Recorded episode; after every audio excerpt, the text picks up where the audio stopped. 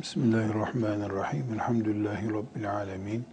Ve sallallahu ve sellem ala seyyidina Muhammedin ve ala alihi ve sahbihi ecma'in. Nikah hükümlerini konuşuyoruz. Bu hükümlerden öncelikle evlilik sürecine gelmeden önceki bölümlerinden birisi olan nişanlanmayı ele alacağız. Arapça hıtbe, nişanlanmanın adı. El hıtbetu. Efendimiz sallallahu aleyhi ve sellemin zamanında da nişan vardı. Nişanlanma vardı. Şimdi de devam ediyor. Büyük ihtimalle insanlığın e, uzun asırlarda devam ettireceği bir uygulamadır. Önceden şunu tekit edelim. Esasen yani asıl olarak nişanın evlilikle bir alakası yoktur. Evlilikle alakası bir tanışma, evlilik sürecini görüşme gibi nedenlerle var. Bunu biraz sonra da göreceğiz. Ee, nişanlanma iki yabancı olan kız ve erkek arasında bu yabancılığı yüzde bir oranında bile kaldırmaz.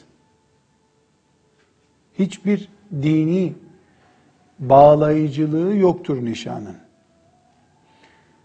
Ee, ne demek dini bağlayıcılığı yoktur?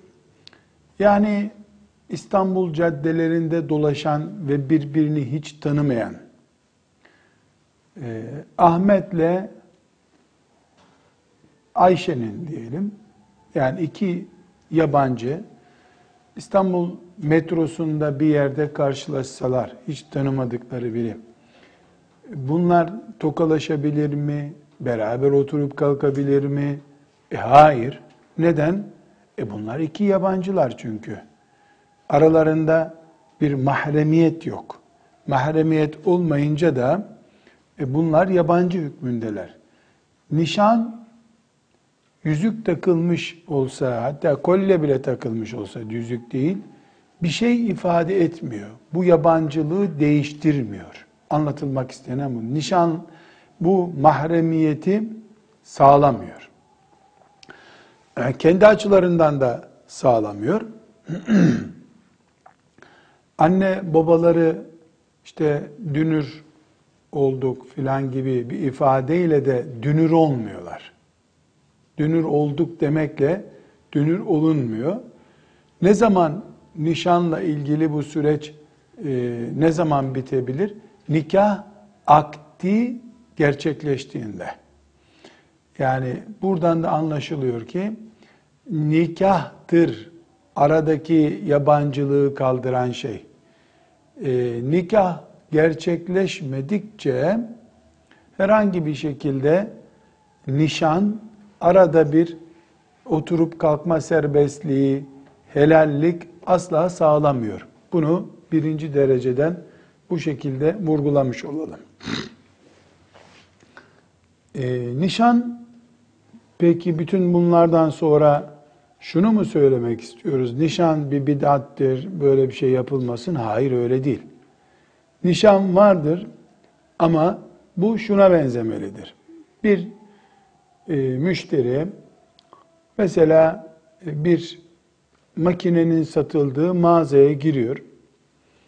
Bu kaç paradır soruyor. Şu kadardır diyor.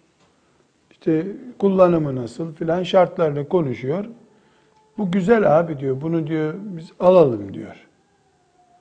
Ama paketlenip ona verilmiyor o mal. Ne yapılıyor? E, tamam bunu beğendiniz diyor. Buyurun e, masaya oturalım. Getirin şimdi parayı. Verin parayı. Alın faturayı. Faturayı alınca mal senin. O vezneye para ödenip, çek kesilip ya da işte senet mi yazılacak, ne yazılacaksa o zamana kadar o malı işte ne alacaksan beğeniyor olabilirsin, tamam bunu sana satıyoruz denebilir ama senin değil. Bu evlilikteki nişanla nikah arasındaki fark da budur. E, nişan sadece görüşmedir, konuşmadır, aileler anlaşır, anlaşmaz ayrı konu. Ne zaman e, mal senin oluyordu? Parasını ödeyince.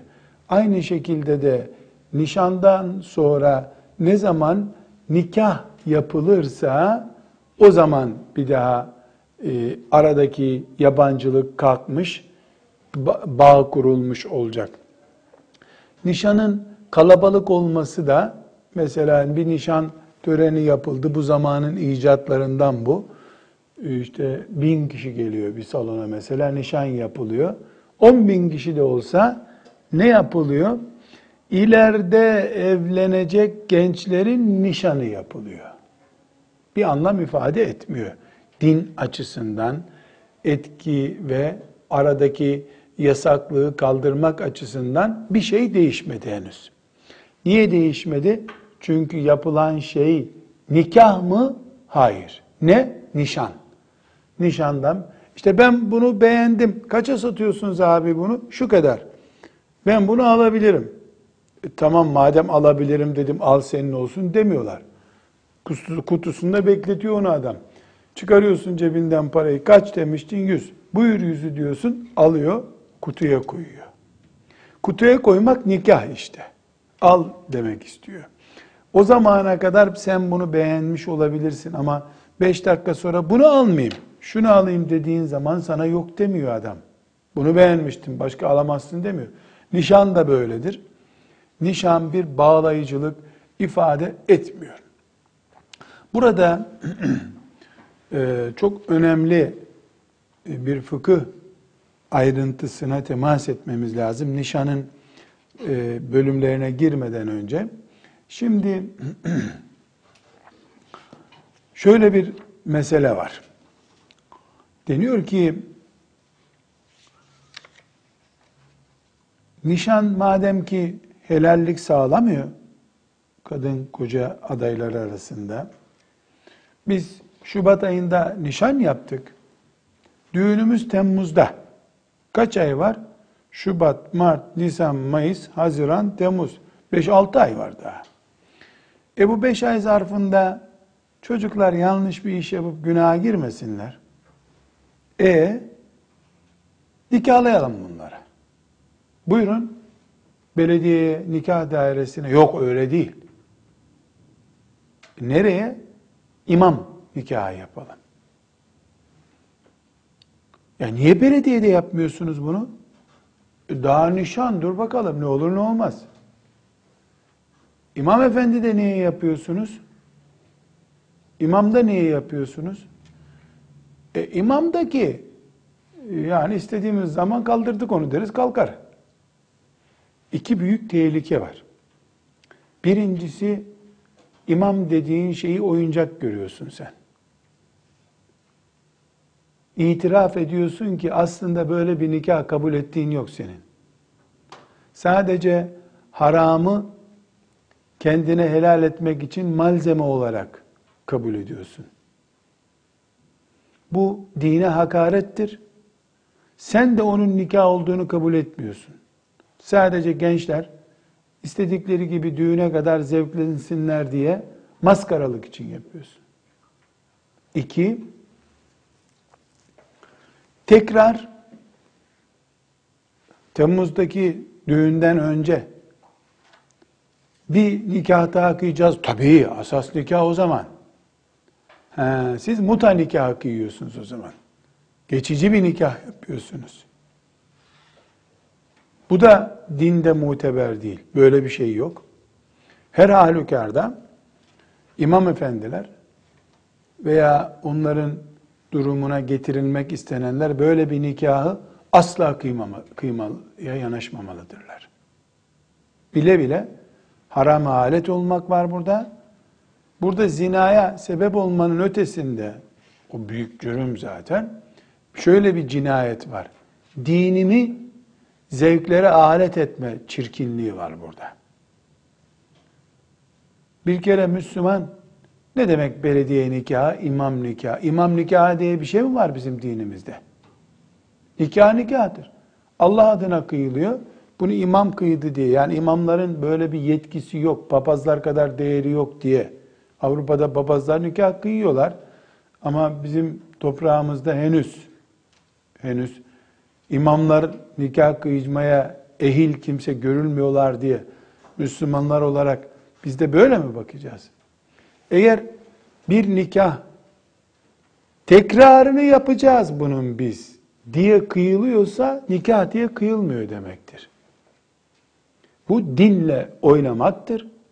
Dinin halifesi yok, e, dinin devlet merciği yok diye eğlenmektir. Bunu böyle bu şekilde bilen ve buna evet deyip nikaha tevessül eden imam da canidir, suçludur. Kanunen de suçlu zaten. E, bu işi böyle bu şekilde yapmaya çalışanlar da büyük vebal altındadırlar. Zaten bu nikahta değildir. Çünkü bu nikahta mehir konuşulmuyor. E, doğru dürüst nikah şartları konuşulmuyor. Neden? E zaten daha asas nikahı yapacağız. Bu ne nikahı? Yedek nikah. Bunu e, sizler kendiniz için de özellikle asla razı olmayın. Böyle bir şey olmaz. Hem razı olmayın hem de e, böyle bir şeyin caiz olmayacağını, dinimizin böyle bir eğlenceye, zevke alet edilemeyeceğini de her yerde açık ve seçik bir şekilde konuşun. Bu konu açılmışken henüz nikah meselesine gelmedik ama bu konu açılmışken vurgulamakta fayda var. Gençler heyecanla e, sözleştikleri, nişanlandıkları zaman işte nişan yapıldı ya bu evliliğin gerçekleşeceğini zannediyorlar. E, halbuki asıl e, nişandan sonra oturup 40 defa daha ölçüp biçmek lazım. 40 kere ölçtükten sonra biçmek lazım. İnsanın e, asıl kimliği bir şeye imza attıktan sonra ortaya çıkıyor. Bu sebeple bilhassa kızlar açısından düşünülmeden, 40 kere ölçülmeden verilmiş nikah kararı büyük oranda zarardır. Çünkü erkeğin kaybedeceği bir şey yok. Başadım seni gitti. Boşadım, boşadım, boşadım, boşadım der. Kurtuldu erkek kendince. Ama e, kız için öyle değil tabi. Bir kere kız e, o boşamadıkça ömrün boyu kilitli kalırsın. Ya bu adam serseri zaten. Mesela çok dikkatimi çekiyor. Şimdi üniversitede, şurada burada fakültede e, böyle evlilikler yapılıyor. Üç arkadaşını çağırıyorlar. Biz evleniyoruz tamam mı? Tamam abi. Hadi birer tane de Nescafe hepinize. Tamam evlilik oluyor. Sonra kız bakıyor ki bu dağlar karlı dağlarmış. Öyle dışarıdan göründüğü gibi değil. Ben bu evliliği istemiyorum. Zaten babam da kızacaktı diyor. Ben anlamam diyor erkek. Ben anlamam. Bir kere evlendik. Ya etme eyleme. Babam kızdı. Abim dövecek beni filan. Şimdi hemen fetva meclisine soru geliyor. Şimdi bakın. Müslüman bir kız ipini teslim etmiş öbür tarafa. Ama soruyu nasıl soruyor? Hocam, onun zaten laiklik düşünceleri var. Yani o bir Müslüman kadının kocası olacak biri değil. Onun için beni boşamıyorum diyor şimdi. Yani bana seni boşamam diyor. Ama o zaten imanından dolayı onun beni boşaması da gerekmiyor ki değil mi? Peki hanım kız bu gavurla niye nikah kıydın o zaman madem böyleydi? Şimdi daha sonra konuşacağız. İman farkı karı koca arasındaki iman farkı nikaha engel. Nikah olmaz iman farkıyla. Şimdi onu boşamadım diyor ya. Boşamadım demekle e zaten onun boşama hakkı yok ki. O işte namaz kılmıyor, cumaya bile gitmiyor diyor. E seninle nikahlandığında da böyleydi bu. Burada şeytan ne yapıyor? Zehiri çok güzel bir bardağın içine koyuyor. İç bunu diyor. Sonra da zehirdi bu diyor.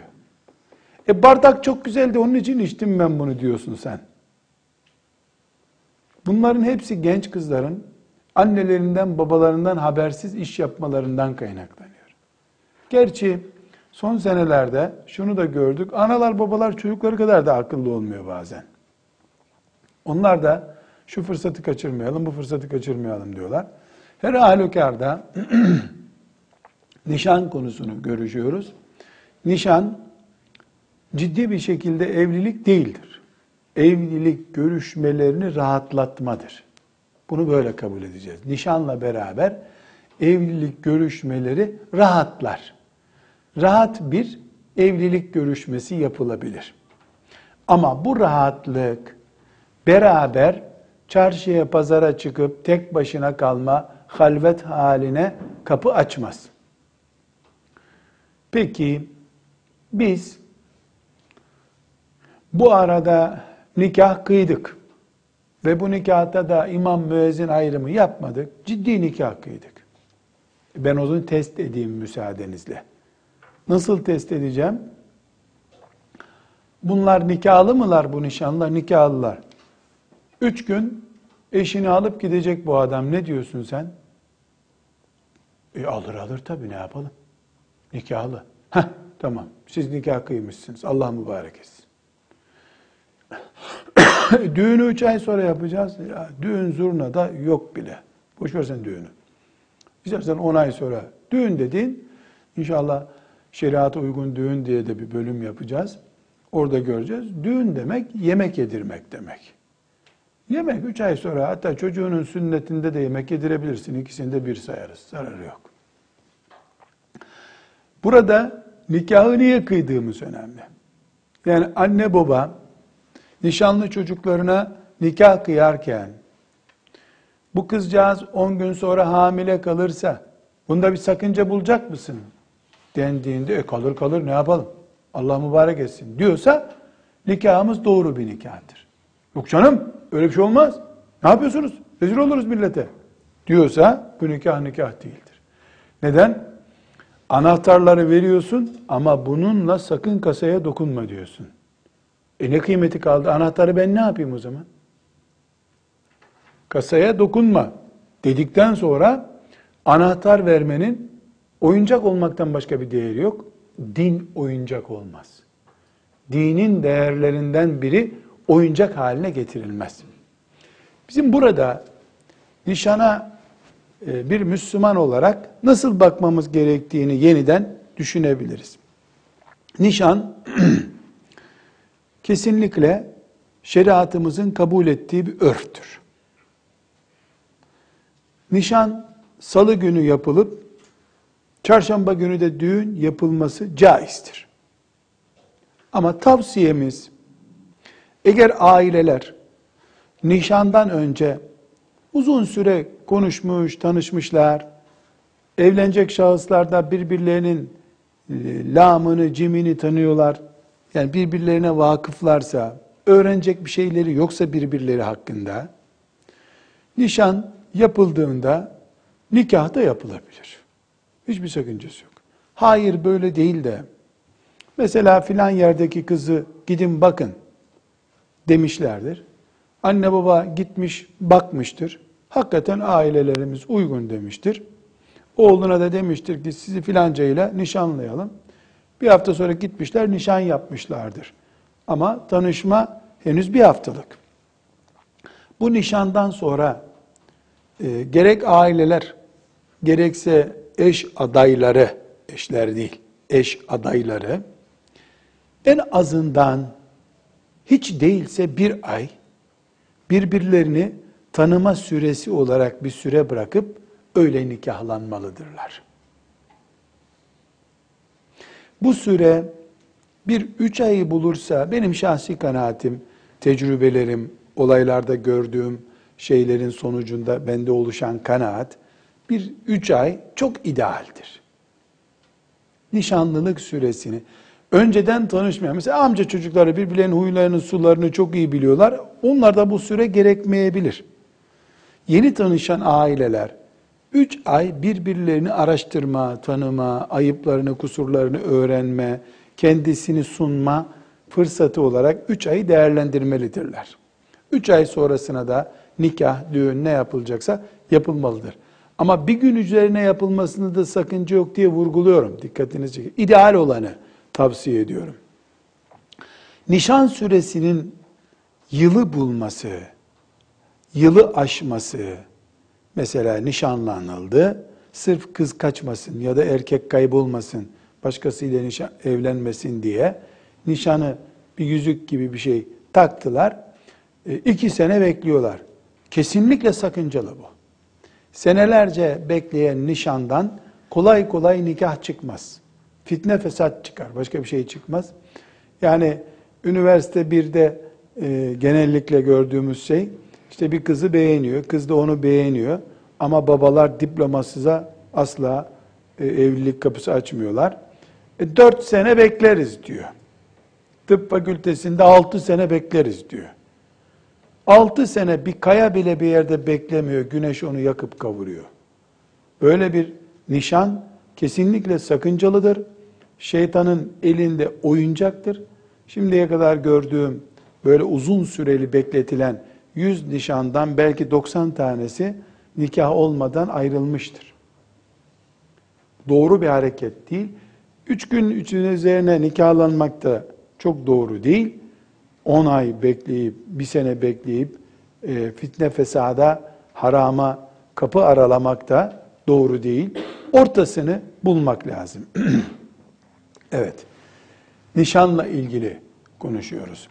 Burada nişanlanma öncesinde e, nelere dikkat edilmelidir? Dört şeye dikkat edilmelidir.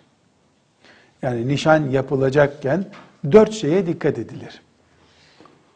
Birincisi nişanlanacaklar arasında evlenilmesi haramlık durumu olmamalı. Yani daha sonra sayacağız inşallah kim kimle evlenebilir, kim kime haram. Böyle bir haramlık mesela bir süt kardeşine veya süt yeğenine e, nişanlanma teklifi yapılırsa bu bir haram. Dolayısıyla yani nikahlanılmayacak birisinin otomatik olarak nişanı da teklif edilemez. Birincisi bu. İkinci olarak da evlenmiş, boşanmış bir kadının iddet beklemesi söz konusudur. İddet hükümlerini öğreneceğiz inşallah. İddet demek boşanan kadının e, boşanmadan sonra üç hayız dönemi yani üç ay başı dönemi beklemesi demektir. Ölüm halinde de dört ay on gün beklemesi demektir. Bu bekleme, iddet bekleme süresince kadının evlilik teklifi görüşmesi, dolayısıyla nişan görüşmesi yapması caiz değildir. Burada tabi meseleye, nişana siz hep özellikle e, genç kız perspektifinden bakıyorsunuz. Bir de e, şimdi zaten evlenince bir boşanmak adet oldu. Hiç boşanmadı, hayrola niye bunlar böyle evli? Kaç senedir evli kaldılar denecek bir duruma geldi insanlık maalesef. Niye boşanmıyorlar bunlar? Hayret ya. Denecek hale gelindi nauzu billah. Boşanmış genç kız kadın da olabilir. Genç kadın boşanınca iddet bekler. Bu iddet süresi nişan teklifi yapmak için caiz olmayan e, süredir. Aynı şekilde kocası ölmüş kadına da 4 ay 10 gün evlilik teklifi caiz değildir. Dördüncü olarak da nişan görüşmesi yapan bir kadına ikinci bir teklifi götürmek de haramdır. Ne demek nişan görüşmesi yapan? Yani Ayşe isimli bir hanım düşünelim. Birileri e, söz götürmüşler. Yani Ahmet'i evlendirmeye çalışıyorlar. İşte anneleri görüşüyor, babaları görüşüyor. Bir ortada nikah falan yok. Nikah olsa birisinin karısı olacak zaten. Bir kız, babasının evinde oturan bir kız, bir Müslüman erkekten ev ileride evlenmek için teklif alır. Bu teklif görüşülme sürecine başlanırsa düşünelim denirse o kızın o teklifi götüren Ahmet'ti mesela. Ahmet'in dışındaki bütün Müslümanlara kapısı kapalıdır. Evlilik haram e, olacak bir durum yok ortada. Ama evlilik teklifi olan şeyi de, nişanı da, sözlü de götürmek haram. Ne zamana kadar? O kız, mesela Ahmet bir teklifte bulundu.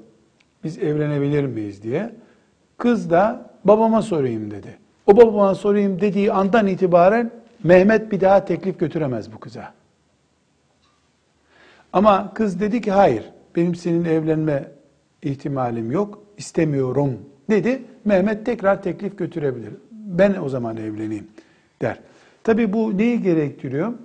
Kız kendisine Ahmet teklif getirdi. Bu görüşmeyi Mehmet bilmiyor olabilir. Dolayısıyla Mehmet gidip Ayşe ben seninle evlenebilir miyim der. Yahut da babasını gönderir, annesini gönderir. Kız ve balde kalır. Ben birisiyle görüşüyorum demesi gerekir. Kız şöyle bir proje yapabilir. Teklifler gelsin bir inceleyeyim bak. Her gelene 3 ay düşüneceğiz, 3 ay düşüneceğiz. 10 kişi arasında kızıştırma deniyor ya, müşterileri kızıştırma. Bu kızın ahlaksızlığını gösterir. Çünkü yapılan iş caiz değil. Mesela birinci erkek ben evleneyim seninle diye teklif götürdü. İkinci erkek geldiğinde birisiyle görüşüyorum. O sonuçlansın ondan sonra seni inceleyebilirim demesi lazım. Münasip bir dille nasıl söyleyecekse bu aile örfüne göre annesine söyletir. Şu anda biriyle görüşüyoruz uygun değil olabilir. Ama e, bunu da e, maalesef çok görüyoruz. Bilhassa anneler babalar teklifleri topluyorlar. Bu genelde şöyle oluyor. Kız işte İstanbul'da bir medresededir veya bir okuldadır neyse. Köyüne geliyor, işte kasabasına geliyor. Bir ay duracak. Bu arada aileler onu görüyorlar. İşte üç senedir medresedeydi, görmemişler diyor onu ya. Bir köye geldiğinde, bir işte kasabaya geldiğinde, aa Ayşe büyümüş, evlenmeklik olmuş. O bir günde hemen kadınlar bunu süper medya gücüyle yayıyorlar. Ondan sonra öbür gün ziyaretler başlıyor eve. Şey Ayşe ne zaman bitirecek e, medresesini? Seneye bitiriyor inşallah. E bizim çocuk da zaten seneye bitiriyordu diyor. Anne diyor e babasına soralım bakalım diyor. Kıza diyor geldiler diyor. Filan. Ondan sonra öbürü geliyor. Onu da topluyor, onu da topluyor. En kıymetli müşteri hangisi ona satacak dairesini şimdi. Bu caiz değil tabi. Annenin babanın da kızın da ahlaksızlığını gösterir bu uygun olan nedir? Ya e, biz böyle bir şey uygun görmüyoruz. Teşekkür ederim der. İkinci gelenle görüşmeye hakkı var. Onu gönderdikten sonra e, gelenler arasında mesela ikinci gelen daha iyiydi deyip ikinci gelene telefon edip siz bize bir şey söylemiştiniz. Onu görüşebiliriz diyebilir. Ama herkesi kapısında biriktirme taktiği caiz bir taktik değil. Bizzat hadisi şerifte Efendimiz sallallahu aleyhi ve sellem böyle bir görüşmeyi yapmayın diye ikaz ediyor. Alışverişte de caiz değil bu. yani adam pazarlık ediyor, sen o araya giriyorsun, ben şu fiyata alırım bunu diyorsun, kızıştırıyorsun. Alışverişte de caiz değil. Nişan görüşmesinde de bilgi dahilinde ise caiz değil. Kadınların avreti meselesini konuşurken nişanda bakmak, erkeğin kadına bakması, kadının erkeğe bakması caizdir diye bir e, kural konuşmuştuk. Şimdi bir kere daha karşımıza çıktı bu. E, kızların yüz ve el dışında e, bütün bedeninin avret olduğunu ilki olarak biliyoruz. Ee, nişan sürecinde erkek tarafı genelde prensip olarak kızın evine giderek veya kızın evine gitmeyip kızla erkek üçüncü bir evde, mesela amca evinde filan gibi buluşarak e, birbirleriyle konuşmaları şeriatın tanıdığı haktır. Peygamber aleyhisselamın sünnetidir. E, eski ifadesiyle görücü usulü denir. Görücü nedir? Teyze gelir, der ki filancanın kızı güzel, e, gidin onu isteyin. Çocuk askerdedir, gider anne istenir, nişanlar yapılır, sözler, yüzükler takılır e, ve ondan sonra da çocuk gelir, düğün yapılır. Buna görücü usulü deniyor. Yani ben görmedim, biri gördü benim adıma ama evlenen benim. Bu sünnete aykırıdır. Haram değil, yasak değildir ama görücü usulü bu mantıklı olduğunda sünnete aykırıdır. Şu şekilde olursa sünnete aykırı olmaz. Filan yerde bir kız var dedi teyzesi. Gidin görün. Gitti gördü beğendi. Buna görücü denmez. Sen adres verdiler. Girdi, gittin adresi beğendin. Görücü usulü ne ediyoruz biz? Hiç sen görmüyorsun. Nişan mişan yapılıyor. Ondan sonra sen görüyorsun. Bu çok köhne bir mantık.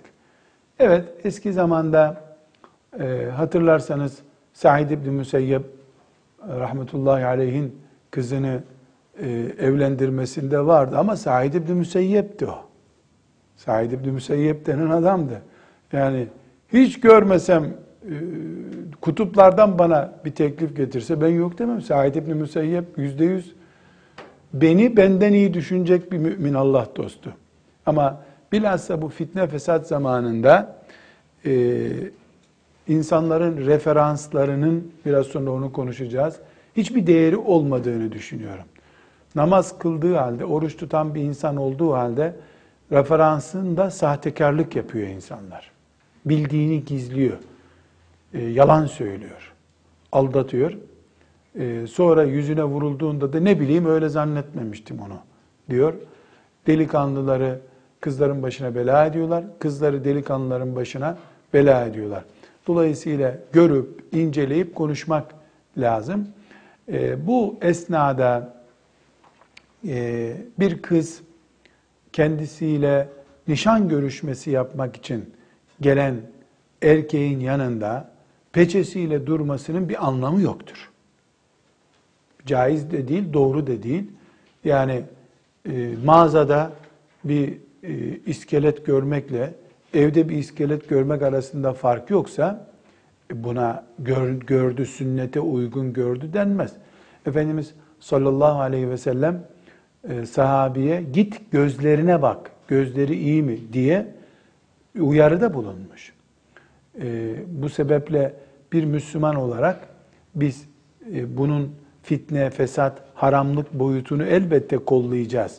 Ama mesela bir kız kendisiyle görüşmek için gelen e, şahıs da bir defa yalnız görüşmeyecek. Yanında kardeşi, abisi, teyzesi kimse birisi bulunacak mı? Üçüncü kişi olacak yanlarında.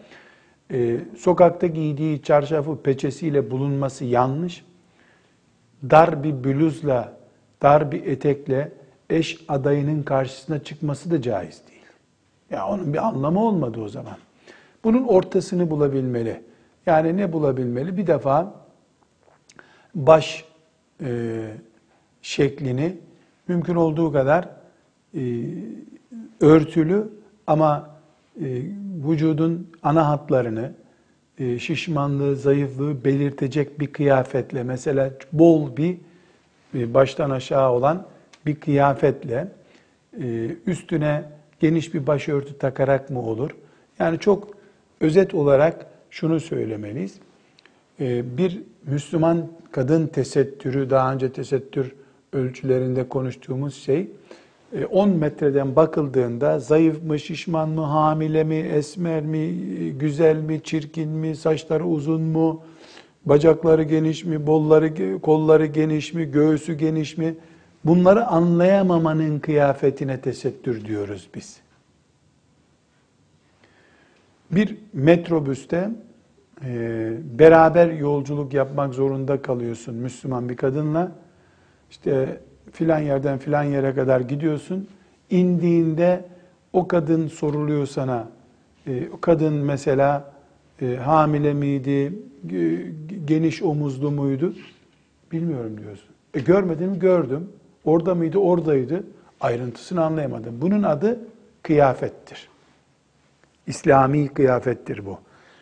Bu kıyafetle evde görücüye çıkmanın bir anlamı yok. Yani bunun bir caizliği, haramlığından önce bir anlamı yok. Niye çıktın ki görmüyor? Ne görecek çocukcağız? Sen onu pantolonuyla, ceketiyle, gömleğiyle gördün. Sen tanıdın. O, o ne görecek? O zaman daracık bir bluz, çıplak gibi. Başörtüsünü de iyice bağlamış. O da ne yapıyorsun ya? Bu nikahlın değil senin. Bunun ortası vardır muhakkak. Dediğim gibi e, yani uzun baştan aşağı bir kıyafet olur. Ama o kıyafetle sokağa çıkmayacağı kadar bir e, kıyafet olur. Üstüne güzel başörtü konur. E, yüzün e, çenenin altına bağlanacak şekilde açık olur. E, ve bu arada da hareketler yardım etsin diye Türk örfünde var olan kahve getirme usulü fena bir örf değil. O da olabilir. Bu görüşmede çocuğun babasının bulunması yasak yalnız. Çocuğun abisinin bulunması yasak. Neden? Çünkü ağabey ve baba henüz kayınpeder değil, kayın değil. Kayın olsa da bir şey değişmeyecek zaten de. Kayınpeder ise kızı sokak kıyafetiyle görmeli. Çünkü ruhsat kayınpedere değil, damat adayına verilmiştir. Biz şeriatımızı konuşuyoruz.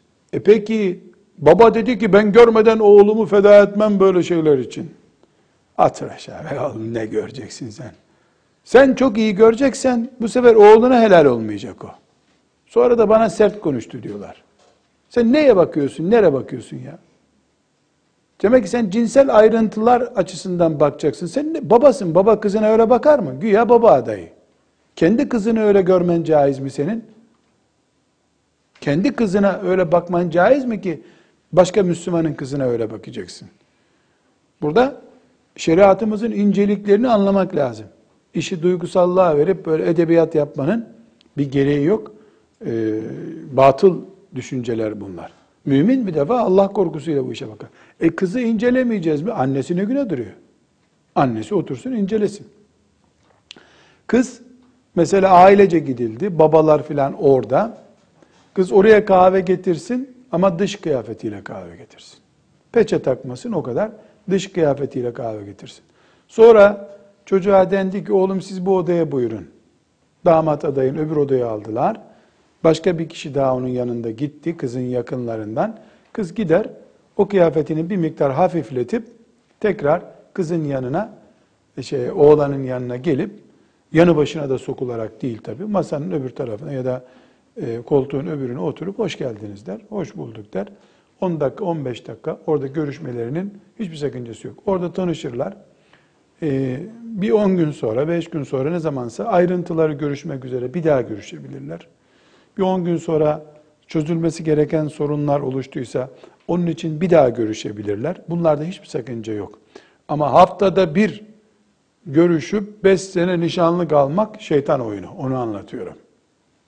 Yok. Ondan sonra mesajlaşmaları caiz mi? İnternet üzerinden mailleşmeleri caiz mi? Mutlu olmak istiyorlarsa görüşmesinler. Evlendikleri geceye heyecan bıraksınlar. Biz mutluluğumuzu şimdiden tatmak istiyoruz diyorlarsa saat başı birbirleriyle görüşsünler. Nasıl olsa herkesin kulağında telefon öyle yaşıyor. Ama bütün bu görüşmeler sonraki tadı bitiriyor. E ben sabredemiyorum. Şeytan da sabredemiyor zaten. Ne zaman bozacağım bunların işini diye o da sabredemiyor. O da bekliyor. Yani bu evlilik öncesi resmi görüşmeler yapılsın sulu görüşmeler evliliğin ilerisini öldüren şeyler. Sulu görüşmeler. Bunlara dikkat edeceğiz. Tekrar vurguluyorum. Şeriatımız bu konuda gayet ciddidir. Nişana bir yer oturtuyor bu yere herkes dikkat etsin nereyi kastediyor diye. Ondan sonra e, adabına göre bir nişan, nişandır. Peki nişanda yüzük takıldı. Yüzük takılmasının hükmü nedir? Hiç. Örftür bu. Farz değil, vacip değil, mekruh değil, haram değil. Örftür. E, yüzüğü nasıl takacağız? Yüzük takma adabı diye bir bölümde, kadının zineti bölümünde konuşmuştuk. Yüzük takılabilir. Türk örfüdür bu. Fena bir örf de değil. Güzel hakikaten. Nişanlı, evli bir kız belli olsun diye. Ama şimdi bir sürü plastik parçaları bir şeyler görüyorum. Kızların e, soruyorum kızım kaç evlisin sen? Bir sürü yüzük var. E, yani ne olduğu anlaşılmıyor tabii. Şimdi her şey karıştı. Hindistan'a e, gittiğimde e, Emin Saraç hocamla beraberdik. Onun da benim de aşırı dikkatimi çekti. Kadınların göbek bölümü açık. Bayağı örtülü gibi duruyor kadın. Göbek deliği ortada yalnız. Böyle e, nasıl diyeyim tam bir uzunca francalı ekmek gibi böyle özel kesilmiş kumaş. La havle ve la kuvvete illa billah. Çünkü gözünü kapatamıyorsun. Yani yürüyemiyorsun yollarda. Zaten caddeler her yer panayır yeri gibi. Sonunda utana utana sordum bize Nedvi'nin e, talebelerinden biri mihmandarlık ediyordu. Çok affedersin dedim. Bir şey soracağım dedim. Çok dikkatimi çekti. Bazı kadınlar diyeceğim ama kadınların çoğu böyle özellikle bir yerleri açık dedim. Onlar bekar dedi. Bekarlık işareti o. Evlenince e, o atletini daha giymiyor diyelim. Örf ama şeytan örf. Yani kötü bir kelime kullanmak istemiyorum. Resmen e, yani bir sembol gibi kullanılıyor bedeni. Evliliğe uygundur. İşte evlilikse aradığı evliliğe uygundur diye. Yüzük de böyle bir örftür. Yani Allah razı olsun ecdadımız bu hususta çok nazik mesela Hindistanlılar gibi bir örfleri olsaydı vay halimize bizim ne edecektik o zaman. E, güzel bir örf. Ama kızların parmağında 3-4 tane yüzük var. Evlilik midir, nişan mıdır, boşanma mıdır ne olduğu belli değil. Neyin neye takıldığı anlamı kalmayınca ben de yüzük takmıyorum işte. Evli olduğum halde yüzük takmıyorum. Bir değeri yok. Dini bir değeri yok. Örf olarak değeri var. Ama filan yüzüğü takınca da e, kıyamet günü şefaate nail olursun diye de bir şey yok. O da yok. Parmağın e, kaldırıyorsa takarsın, kaldırmıyorsa işine bakarsın. Burada nişanla ilgili bir konu daha var. Başıma gelmiş bir şeyi de söylüyorum. Bir arkadaşımın e, nişanına gittim. Zaten son üç senedir elhamdülillah nişan ve düğünlere gitmiyorum. Dost kaybetmek istemiyorum. Sebebi de bu olay oldu. Beni de işte duasını, nişan duası diye bir bidat da var. Nişan duasına gittik. E, hayırlı olsun, mübarek olsun. İki tarafta beni referans gösterdiler. Ha onun, ha onun. Tamam, kabul ettik. Biraz sonra e, dediler ki hocam alalım delikanlıyı biraz içeri. Tabii dedim. Ben de zaten tembih ettim orada muhakkak görüşeceksiniz diye. Neyse bir içeri aldılar. Biraz sonra geldi. Baktım yüzünde böyle yüzük, ipler müpler bir şeyler bağlı. Neyse çöz onu oğlum dedim koyun diye bağlayacaklar seni. Yok dedi hocam dursun sonra çözeceğiz dedi babası kızın. E iyi dursun dedim. Böyle koca bir ipte bekliyor elinde. Ben de espri yaptım. Koyun musun bağlayacaklar seni bununla filan dedim. Bir on dakika sonra tatlı filan yedik. E, delikanlıyı bir daha alalım dediler. Bir cız ettiği için. Eyvah dedim vazgeçtiler herhalde bir daha görüşecekler. E, tamam dedim e, buyurun dedim ama renkten renge de girdim ya burada bozulduysa bu iş iki tarafında kefili benim şimdi. Ben öyle düşündüm. 10 dakika oldu gelmediler. Kızın babası da kayıp. Bu 10 dakika sürdüğüne göre bu iş rezillik dedim gitti burada. Ben gideyim müdahale edeyim dedim. Amcası yanımdaydı. Ee, şimdi direkt bozuldu mu bu iş diye de soramıyorum. Dedim ki biz burada yabancı mıyız dedim ya bizi de götürün dedim. Biz de tabii hocam zaten e, sensiz olmaz diyorlardı içeride dedi. Ey elhamdülillah dedim anladım kavga var. Kavgayı barıştırmak için salondan çıktım. 10 kişi e, toplanmışlar bir duvarın dibinde. Benim damat adayım, nişanlım, akrabalar hepsi fotoğraf için orada bekliyorlarmış meğer ki. Olmadı bir daha, flaşlı çekildi bir daha. Bizim o ipleri birbirine bağlamışlar. Damatla gelin yan yanalar, damat adayı ile gelin adayı yan yanalar. Kayınçolar, ondan sonra akrabalar, ziyarete gelmiş diğer akraba çocukları böyle e, nasıl diyeyim 3 metrelik bir duvarın önüne dizilmişler. Başka duracak yer yok. E, herkes de fotoğraf karesine girmek için de böyle paket gibi olmuşlar orada. Neyse, hocam buyur filan dediler. Nereye buyuracağım ben dedim. Yazıklar olsun dedim ya. Nikah kıymışsınız da bizim haberimiz yok dedim. E dediler nikah filan yok hocam dediler. O zaman ne var burada dedim. Fotoğrafı göster. Burada ne var dedim. Benim ayakkabılarımı bana verin siz ne yaparsanız yapın filan dedim. İşte hocam hocam bırakın hocanızı hacınızı dedim. Ve içimden ahd ettim. Yemin etmedim ama ahd ettim. Kendi çocuklarımın düğünü dışında hiçbir düğüne gitmem kıyamete kadar ömrüm olsa bile. Bitti benim için o dedim. Ne nişan ne düğüne gitmem bir daha. Çocuklarımın da düğünü benim şeriatıma göre olursa giderim. Orada böyle bir rezillik yaşadım. Utandım. Onlar da işte hocam çok sıkışıktı orası. Ya ulan beraber fotoğraf çekmeniz caiz mi ki sıkışıktı diyorsun. O zaman kapalı çarşının önünde dur. Her kıza rica et. Hazır Rus kızları bir şey demiyor zaten bir fotoğraf çektin. Herkese fotoğraf çektir. Nişanın düzeyi fotoğraf çektirme düzeyi değil ki. O fotoğrafı alacaksın sen kime göstereceksin? Sadece annene göstereceksin. Annenden ve ablandan yani. Baban bakayım fotoğrafınızı deyince el alemin kızına bakacak. E sen bu fotoğrafı bu şekilde kime gösterebilirsin? O da. Çünkü göstermeyeceğiz kimseye. Olur, bir şey demedim. Ama benim idrakimde böyle bir şey olmadığı için ben kendimi kurtardım. Baktım ki bu dünyadan değilim ben elhamdülillah. Gittim hangi dünyadaysam orada yaşıyorum hamdolsun. Bir başka e, meselemiz nişanla ilgili iki konuyu e, Said İbni Müseyyeb'i konuşurken hatırlarsanız konuşmuştuk. Bir babanın kızını bir erkek delikanlıya teklif etmesi bizim şeriatımızda ayıp değil. Üstelik de Said İbni Müseyyepliktir. İyi bir şeydir. Ama ama bu asır böyle bir şeyin yapılması için 40 kere değil bin kere ölçmeyi gerektiren bir asırdır. Bir kere o genç ulan bu kızını bana kakalıyor muhakkak vardır kızında bir şey düşünür mü düşünmez mi? Yani bir baba üç gün görmekle, beş gün görmekle, vakıfta toplantıda görmekle kızını teklif etmemeli diye düşünüyorum. Ama ön araştırmayı yapar.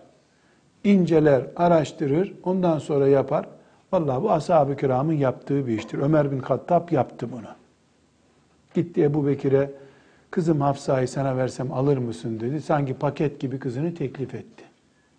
Bu bir Müslümanlık kalitesidir.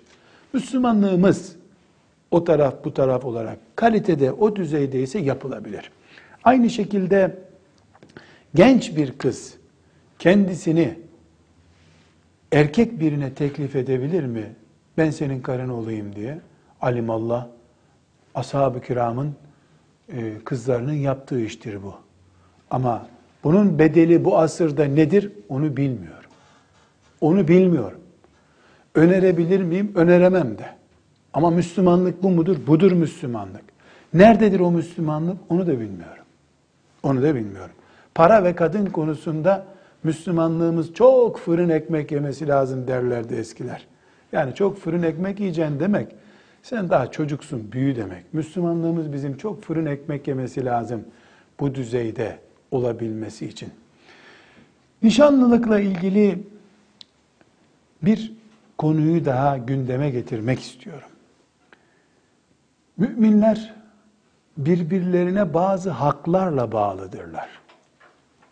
Bu haklardan bir tanesi de ve izestansahake fansahhu hakkıdır. Müminin müminin üzerinde altı hakkı vardır diyor Efendimiz sallallahu aleyhi ve sellem. Bu mahkemeye gidilip alınacak gibi bir haktır. Peygamber bu hakkı vermiş aleyhissalatü vesselam. Bir tanesi de senden fikir istediğinde, nasihat istediğinde istediğini vermek de müminin hakkıdır. Peki nedir nasihat istemek? Ben şu işi yapmak istiyorum, uygun mudur? Sorduğunda bildiğin doğruyu söyleyeceksin. Müminler وَتَوَاسَوْ بِالْحَقِّ وَتَوَاسَوْ بِالصَّبْرِ müminleridirler. Birbirlerine hakkı tavsiye ederler. Sabrı tavsiye ederler. Birbirleriyle yardımlaşırlar. Sadece dara düşen müminlere kampanya yapıp makarna toplamak değildir mümin kardeşliği. Evlenecek bir genç kıza, genç bir erkeğe yapılacak fikir yardımı herhangi bir fakire yapılacak yardımdan daha değerlidir. O fakire devlet de belki bakar ama zavallı bir genç kızın hayatını yönlendirecek bir nasihat altın değerindedir onun için. Bu hususu özellikle belirtiyorum. Şimdi benim gözlemlediğim belki hep kötüler bana rastlıyor. Onun için e, ben gözlemlerimi söylüyorum. Bir Müslüman yeğeni hakkında soru soruluyor. Senin yeğenin veyahut da bir hocaya talebesi hakkında soru soruluyor. Kız olsun erkek olsun. Senin taleben bizim e, bir hayırlı iş için görüşme yapmamız gerekiyor. Sen ne diyorsun sorulduğunda? Eğer e, diyorsa ki ben şu şu şu şu şekilde tanıyorum bu kızı, bu oğlanı ve dedikleri doğruysa Allah için bir iş yapmıştır. Altı haktan birisini yerine getirmiştir. Yalan konuşuyorsa yaptığı haramdır. Kul hakkıdır. Sen bunu senelerdir tanıyorsun. Senin yanında beş senedir ders okuyor. Bunu beş senede tanımışındır. Evet tanıdım. Şu şu şu hatalarını biliyorum. De. Ama öyle pozisyonlar olur ki dayı olarak, amca olarak senin o hataları konuşman fitneye neden olacak olabilir. Sus. De ki bana sormayın bunu. Çok yakınıyım ben. Ben adil konuşmayabilirim de. Bu husus şehadettir. Yani müminin şahitlik yapmasıdır. Oy kullanmak da bir şahitliktir. Evet ben bunu doğru biliyorum diye oy kullanıyorsun. Müminin şahitliği Allah için yapması gerekir. Şahitliği tuzak olan müminde hayır yoktur. Resmen tuzak bunun adı. Mümin tuzak yapmamalı, tuzak kurmamalı. Sonra 20 sene, 30 sene senin tuzağından dolayı eziyet çeken mümin her sabah namazına oflayıp pufladıkça sen mezarda azap çekeceksin. Biz bir kızın hakkında, bir oğlanın hakkında konuşurken yarı bilgiyle konuşamayız. Abartamayız da. Hafız olduğunu biliyorsun. Doğru. İyi. Bulunmaz. Meryem yaşasa bu olurdu herhalde. Ne biçim yalan konuşuyorsun sen? Allah'tan utansana. Hafız olduğunu biliyorum de. Hafız ama bunun hastalığı olabilir. Geçimsizliği olabilir. Bir de hocasına sorsan onu hafızlık yaptırana kadar kaç bin kere doğduğuna pişman olmuştur zavallı. Hafız olmak başka bir şey, insanlık başka bir şey. Ömer bin Hattab'ı vekil bırakarken, yani yerine halife olarak bakarken Ebu Bekir'e gidip ne dedi ashab-ı kiram? Ya bu adamın sert bir adam olduğunu biliyorsun, niye bunu yerine bırakıyorsun? Çok açık bir şekilde Ebu Bekir'e itiraz ettiler. Bu adam sert. E, Ömer'in hakkında bile Resulullah sallallahu aleyhi ve sellemin hadis-i şeriflerini biliyorlardı. Ne kadar seviyordu onu Efendimiz. İş yöneticiliğe gelince bu adam çok sert dediler. E bir Müslüman olarak sana sorulan soruyu tuzak bir şekilde cevap veriyorsun. Allah'tan utan. Kıyameti düşün. Abartma. Sadece bildiğini söyle. Şu kadar ki bazı meselelerin konuşulması toplum nezdinde fitneye neden olur. Onlar bırakıp gittikten sonra bile o kızın hayatıyla oynayacaksın. Ben bu konuda konuşacak durumda değilim de. Bitti. E teyzesi nasıl konuşmayacak? Ya ben teyzeyim duygusal bakacağımı biliyorsunuz de kapat meseleyi.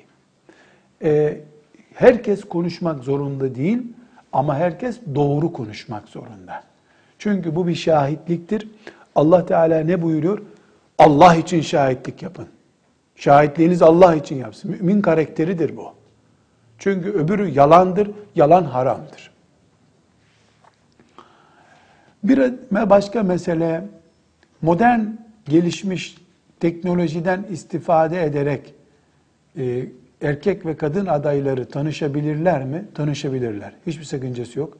Telefonla, bilgisayarla, bu biraz önce bahsettiğim odada nasıl tanışacaklarsa o şekilde tanışabilirler. Ama bir ağabey olarak Müslüman her kıza tavsiyem şudur. Aklın yüzde on yerinde ise internet denen cihaz üzerinden resim gönderme. Velev ki peçeli resmin olsun.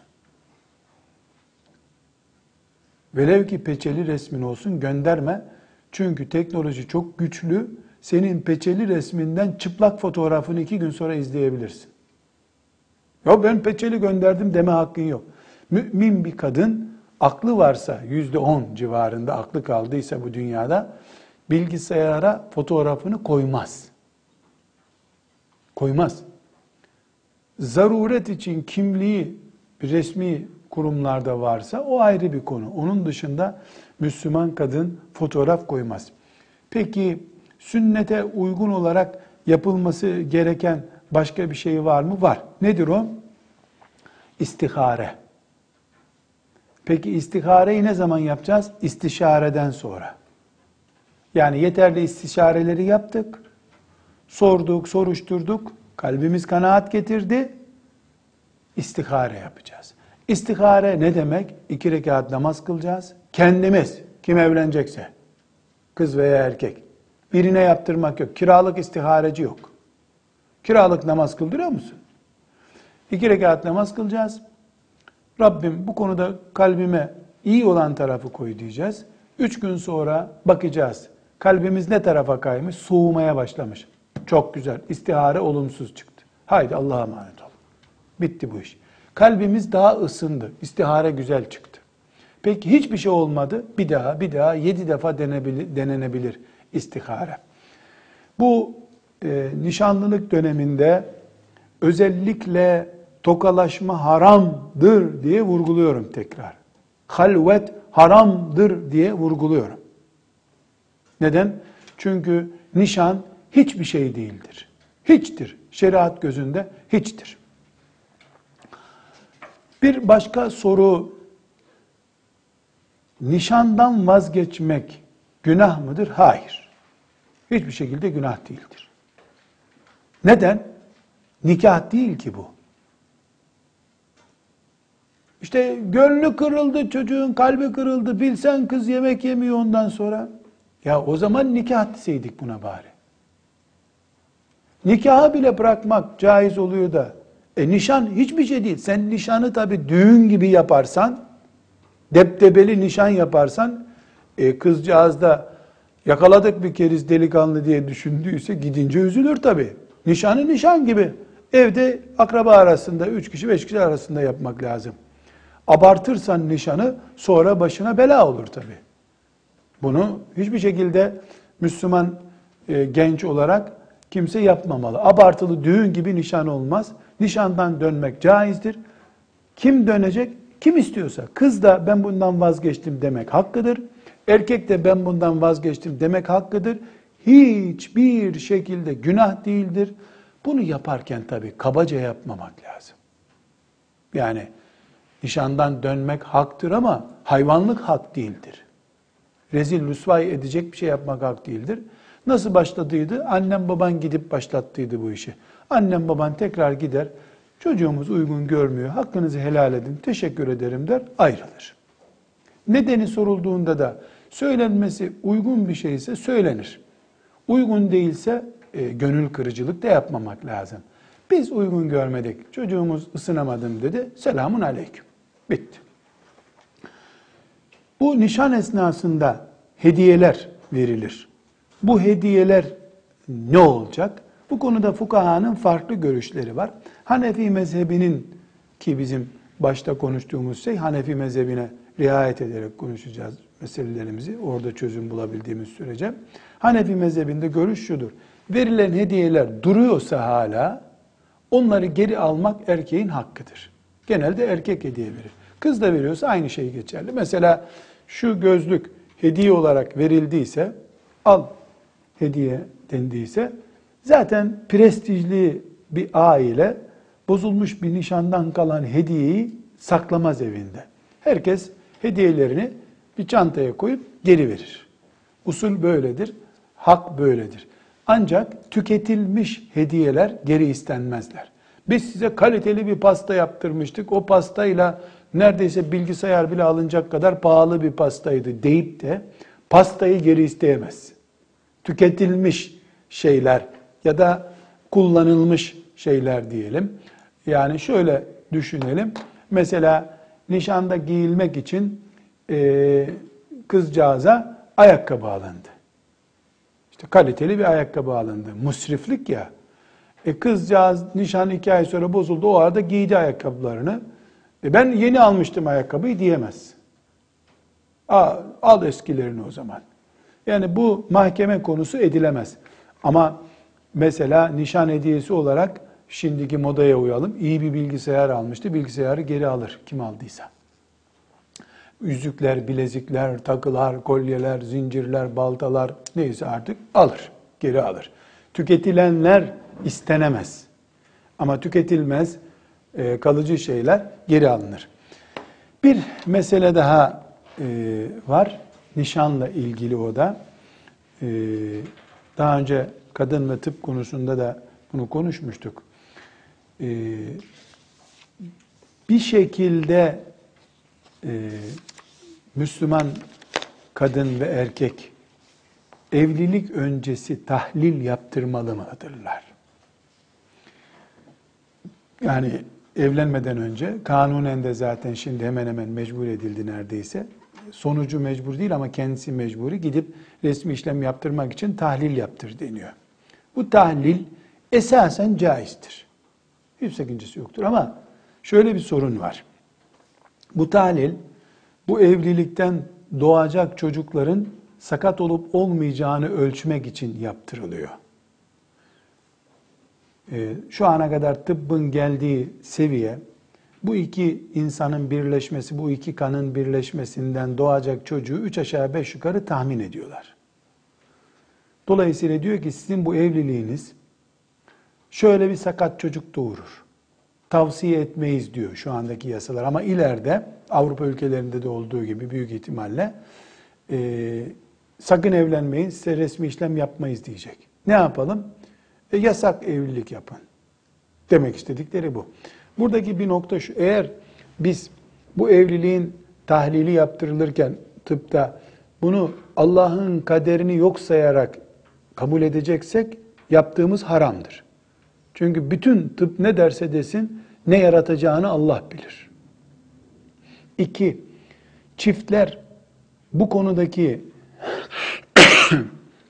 sonuç açısından psikolojik yıkıntı yaşayacaklarsa, mesela kız çocuğu olmayacağı, çocuğu sakat olacağına dair bir bilgiden dolayı çöküntü yapacaksa bunun bir e, bilhassa kızlar açısından büyük ağır sonuçları var. Buna dikkat etmek lazım.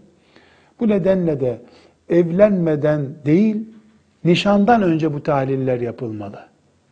Ki yani abartıp da kız evleniyor sürecine girdikten sonra sorun olmasın bu.